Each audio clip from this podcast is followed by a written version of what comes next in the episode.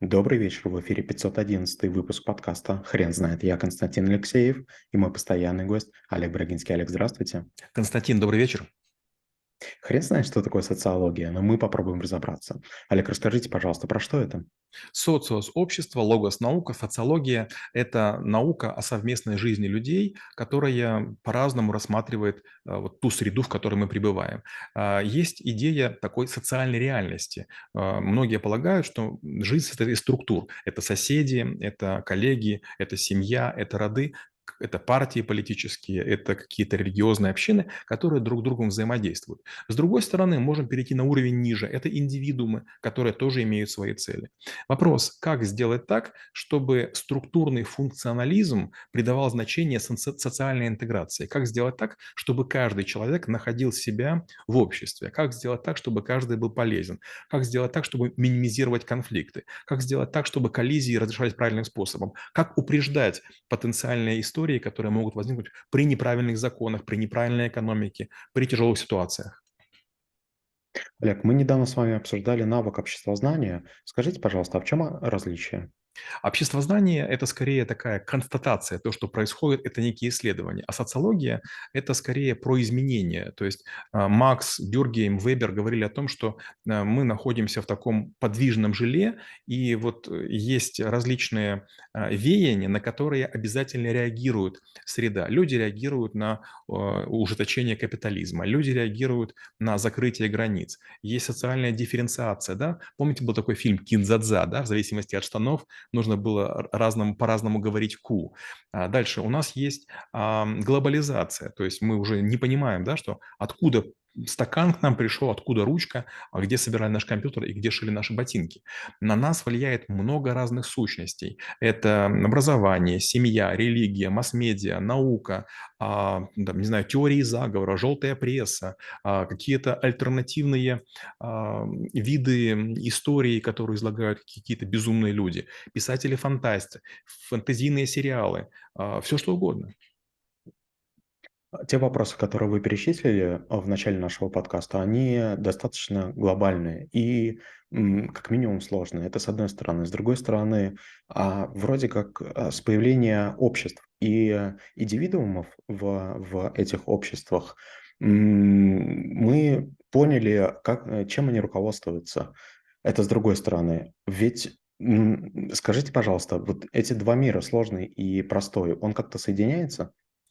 Э, смотрите, вы знаете, есть иногда такие границы, да, где впадает одна река в море или соединяются два моря или две реки, и есть очень четкий водораздел. Вода отличается по цвету, по химическому составу, по температуре, и она не сразу смешивается. То же самое и в социуме. Если люди живут компактными группами, они исповедуют разные ритуалы, разные используют подходы, у них разная мода, разные, разные как бы ценности, разные культурные нормы, они вполне себе могут находиться находиться в зоне конфликтов.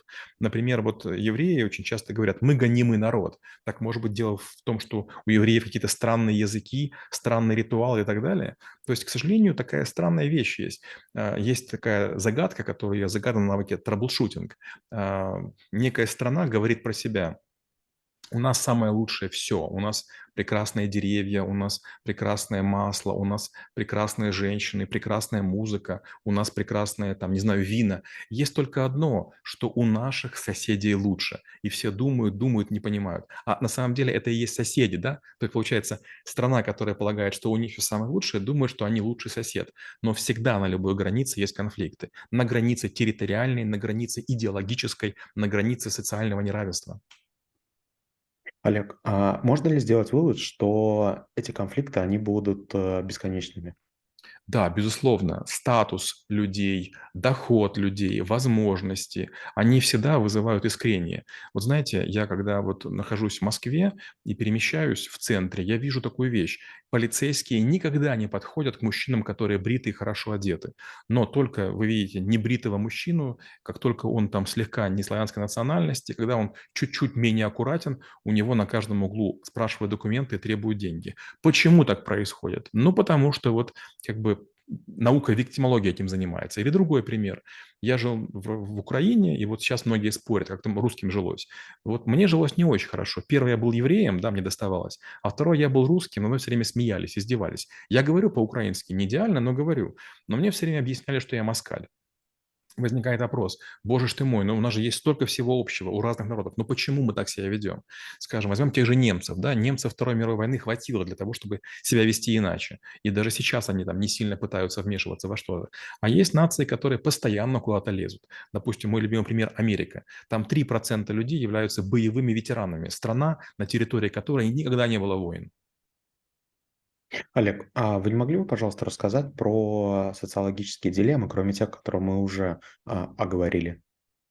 Их очень много, и, честно говоря, они вечные. Но первая, самая важная проблема– это оружие.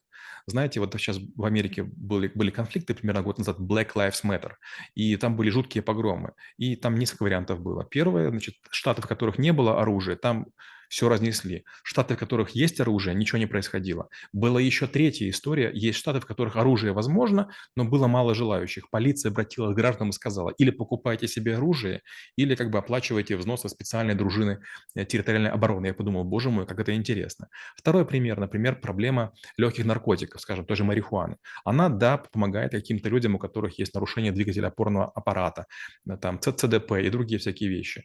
Вопрос, можно ли всем курить? Трудно трудно сказать. Одни говорят, легкие наркотики удерживают людей от тяжелых. Под действием легких наркотиков совершаются менее серьезные преступления. Может быть, а может быть и нет. И последняя тема, да, это аборты. Многие говорят, аборты это плохо. Получается, аборты приучают, приучают мужчин не беречь женское тело. А женщины говорят, подождите, вы не тем занимаетесь. Мы хотим решать в нашем теле, будет плод или нет. А вдруг меня изнасиловали, а вдруг там какая-то возникла ситуация, при которой я не хочу плод. Оставьте право мне решать. Но, скажем, та же церковь говорит, мы против абортов. Олег, а как вы думаете, вопросы, на которые отвечает социология, меняются с течением времени? К сожалению, нет. Вот знаете, из-за того, что я много путешествую, я работал в шести странах, я был в каждой стране, которая признана, в некоторых территориях непризнанных, и почти всегда или мои клиенты, или окружающие говорили, вы знаете, у нас есть местная специфика, у нас не все так просто. Но, честно говоря, по большому счету, буквально везде все идентично. Да, есть административный ресурс, он слегка влияет, меняется по формам и по воздействиям. Да, есть там некоторые движения, скажем, там служи исламской, исламской революции в Иране, там как себя особо ведут. В Корее военные очень вольготно себя чувствуют. Скажем, там есть территории, там, скажем, Турция, где там много шпиономании. Но в целом нет. Скажем так, общество очень похоже. Я скажу больше. Каждое поколение говорит, что объем информации очень сильно увеличился. Почитайте любого классика 10 лет назад, 15, 20, 50, 100, 200, даже 300. И вы будете видеть одни и те же проблемы. Отцы и дети, все больше и больше информации, феодалы распоясались. Еще можно добавить деньги и наличие этого капитала. Олег, а скажите, пожалуйста, а знание социологии для troubleshooter а – это праздное любопытство или все-таки основополагающий навык? А, надо понимать, что общество неоднородное. Когда мы имеем дело с рабочим коллективом, когда мы имеем дело с а, аутсорсингом или аутстаффингом, когда мы перемещаемся между проектами и части их делаются в разных частях света, нужно понимать, что конфликты возможны. Допустим, мне очень тяжело работать с индусами, пакистанцами. Между ними вообще невозможно, да?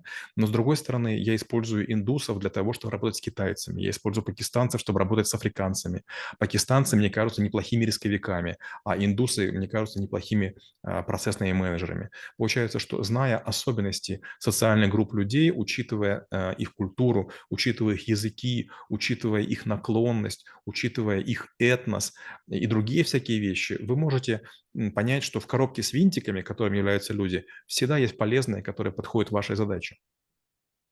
Олег, спасибо. Теперь на вопрос, что такое социология, будет трудно ответить. Хрен знает.